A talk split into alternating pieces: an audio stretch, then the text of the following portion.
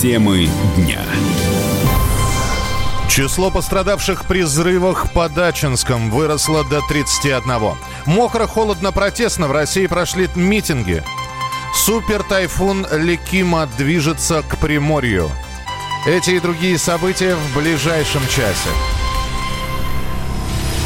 Это тема дня, прямой эфир. Меня зовут Михаил Антонов. Здравствуйте. Число пострадавших при серии взрывов по Дачинском выросло до 31 человека.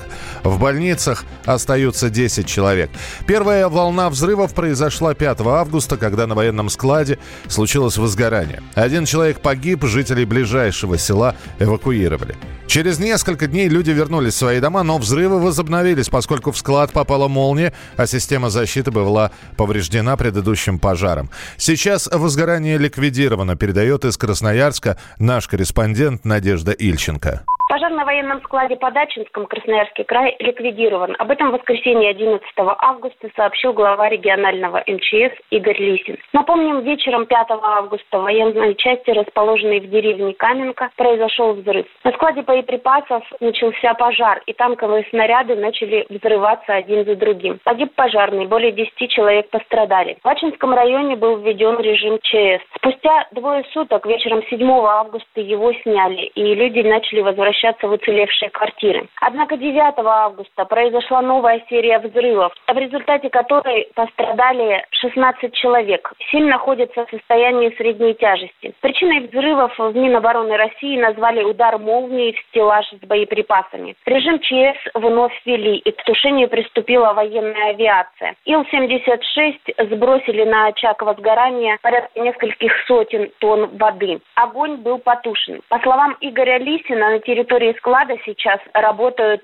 пожарные и саперы, чтобы убедиться, что открытого огня нет. Надежда Ильченко, Комсомольская правда, Красноярск. Между тем, Ачинск может остаться без электричества. В результате пожара были серьезно повреждены две линии электропередачи, а начать аварийные работы не позволяет погода. А Приморье под угрозой серьезного шторма. Супер-тайфун Лекима уже накрыл Китай. Там погибшими числится 32 человека. Еще 16 пропали без вести.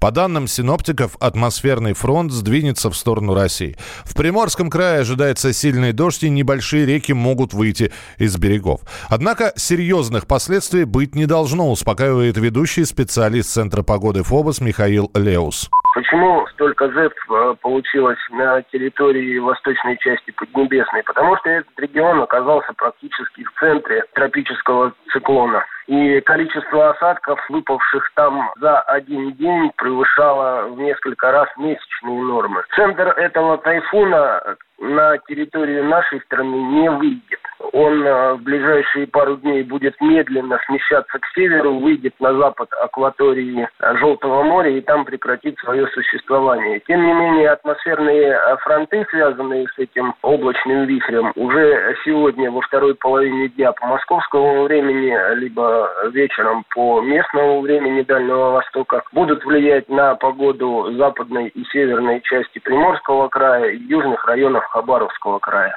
Там также пройдут сильные дожди. В отдельных районах они будут сопровождаться грозами, порывистым ветром, но количество выпавших осадков по нашим расчетам не будет превышать 30-80 миллиметров за два дня, когда будет влиять этот циклон на погоду региона. Тем не менее, в отдельных местах возможны дождевые паводки и повышение уровня рек. По данным э, дальневосточных метеорологов, оно составит от 50 сантиметров до полутора метров при выходе воды на пониженные участки и на пойму. Итак, Приморье готовится к тайфуну, а вот из центральной России осадки наоборот ушли. Если в пятницу в Москве даже прерывали вещание федеральных каналов, чтобы сообщить о порывистом ветре, урагане, то вот в воскресенье погода вернулась к климатической норме. Температура продержится выше 20 градусов, дождей не ожидается, и такая типичная для августа погода простоит всю наступа... наступившую неделю.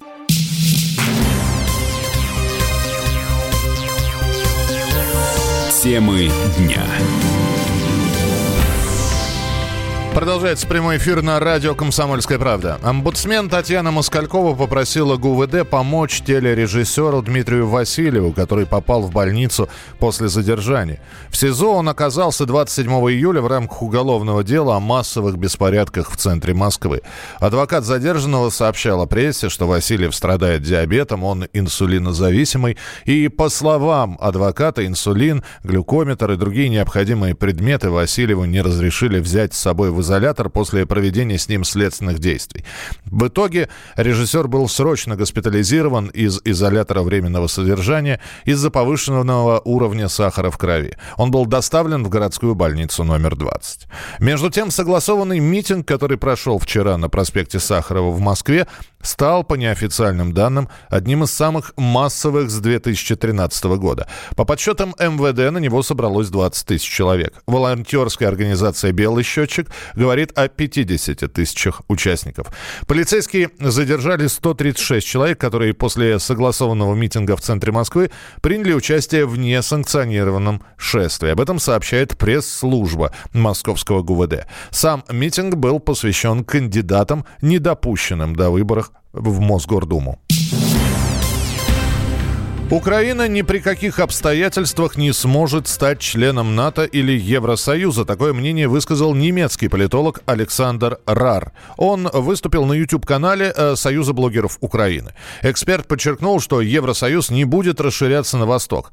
В интервью нашей радиостанции Александр Рар разъяснил свою позицию. Разговоры о том, что Украина должна и может вступить в Европейский Союз, они имели место. Это было 15 лет тому назад. Произошел Майдан, и это, мне кажется, был последний такой шанс, где Украина могла бы доказать Европе, что она серьезно может пойти на все эти реформы, провести их быстрее, чем другие восточноевропейские страны. Ничего там подобного не произошло. Украина, как мы сегодня знаем, застряла в реформаторском процессе. Ничего не происходит, коррупция по-прежнему очень сильна, нужные рыночные реформы не проведены. Народ фактически восстал против э, именно этой майдановской э, политического класса и выбрал Зеленского в Европейском Союзе. Это видно, что Украина топчется на месте. А второе, посмотрим на сам Европейский Союз. Европейский Союз тоже ослаб за последние 15 лет. В этом состоянии, в котором сегодня находится Европейский Союз, он просто не имеет ни политических возможностей, ни политических политическую волю и, во всяком случае, не, не денежные возможности сейчас дальше расширяться. И то же самое расширение НАТО. Я думаю, что, несмотря на все эти санкции, на всю критику России, что вот Россия там агрессор и так далее, я думаю, э, во всяком случае, большинство стран Старого Запада поняли, что нельзя так доводить э, Россию до такой конфронтации. Итак, немецкий политолог Александр Рар считает, что Украина не нужна ни в Евросоюзе, ни в Североатлантическом альянсе. Это не просто позиция одного немецкого политолога. Такое отношение к Украине широко распространено в самом Евросоюзе. Об этом говорит старший научный сотрудник Института мировой экономики и международных отношений Российской академии наук Владимир Оленченко такие соображения широко распространены в Германии и среди населения, и среди бизнеса, и в политических кругах. Дело в том, что по этому вопросу и ранее высказывались председатель Еврокомиссии Жан-Клод Юнкер. Предупредил Украину, и при том публично, и, по-моему, это было в присутствии Порошенко, о том, что э, он не видит э, пока перспектив каких-то для присоединения Украины к Евросоюзу. Для того, чтобы вступить в Евросоюз, э, это не просто желание. Там есть набор требований, а заявку еще надо подать, и чтобы она была принята. Но Украина заявку не подавала, и Евросоюз ей шлет намеки такие, что не делайте этого, мы ее не примем, эту заявку. То есть вот э, если рассматривать сегодняшние заявления, то они заключаются в том, что Украине не рекомендуют, скажем, предпринимать какие-то действия, потому что они будут иметь отрицательную реакцию. Ранее по этому поводу высказывался премьер Италии Джузеппе Конте. Он заявил, что доверие между Россией и Евросоюзом может быть подорвано, если кризис на Украине не прекратится. Радио как книга. Разливает воображение. Но для тех, кто хочет больше, мы ведем свой YouTube-канал. Все эфиры, трансляции, именитые гости, крутые спикеры, громкие заявления и провокации. Бурная жизнь прямо из студии. Радио «Комсомольская правда». Надо и сто раз услышать, и один раз увидеть.